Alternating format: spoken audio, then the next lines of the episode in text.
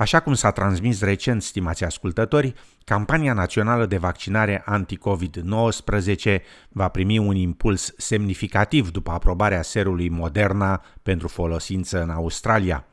După cum relata Anna Henderson de la SBS, anunțul a alimentat speranțele că aprovizionarea cu vaccinuri va crește și că va impulsiona programul lacustru de vaccinare din Australia – Vaccinul Moderna este folosit în multe alte țări, în Statele Unite fiind administrate deja peste 140 de milioane de doze de astfel de vaccin. Premierul Scott Morrison a confirmat că vaccinul va ajunge și în Australia. We don't cut corners when it comes to vaccines. Afirma domnul Morrison. Profesorul John Skerritt conduce Administrația Bunurilor Terapeutice din Australia, TGA, și afirmă că vaccinul a dat rezultate excelente. It's proving to be 93% efficacious against any infection, 98% against severe disease and 100% against death. And that's really exciting. Afirma profesorul Skerritt. Guvernul federal recunoaște că mai sunt multe de făcut în privința imunizării populației, nivelul curent fiind în jur de puțin peste 22% dintre australieni cu a doua doză de vaccin. Pe parcursul lunii septembrie se așteaptă să sosească un milion de doze de Moderna, urmate de 3 milioane în fiecare lună după aceea. De asemenea, aprovizionarea cu Pfizer se va dubla la 2 milioane de doze pe săptămână începând din luna octombrie, iar serul AstraZeneca va continua să fie produs local la o rată de un milion de doze pe săptămână, deși guvernul a indicat că acest ser va fi întrerupt în luna octombrie.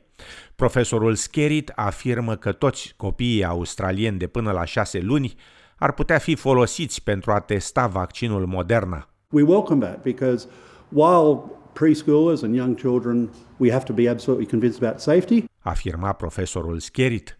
Vaccinul Moderna funcționează la fel ca și Pfizer prin stimularea sistemului imun prin intermediul acidului ribonucleic folosit ca mesager. Zeci de australieni sunt în prezent în spital, mulți la secțiile de urgență, situația în special din New South Wales punând presiune serioasă asupra autorităților medicale din întreaga țară, cât și asupra politicienilor. How many Australians are in an ICU due to COVID today? Thank you, Mr. President. Uh, Mr. President, uh, as of the last advice that I have, Mr. President,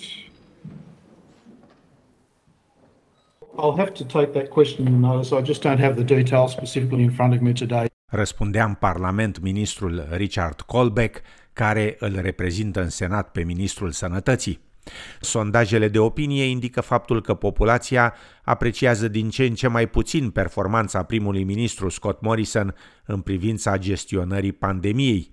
Potrivit celui mai recent sondaj de opinie realizat de Newspoll și publicat în ziarul The Australian, Sprijinul pentru coaliție a ajuns la cel mai scăzut nivel după incendiile de vegetație din ceea ce a rămas în memoria colectivă a țării drept Black Summer.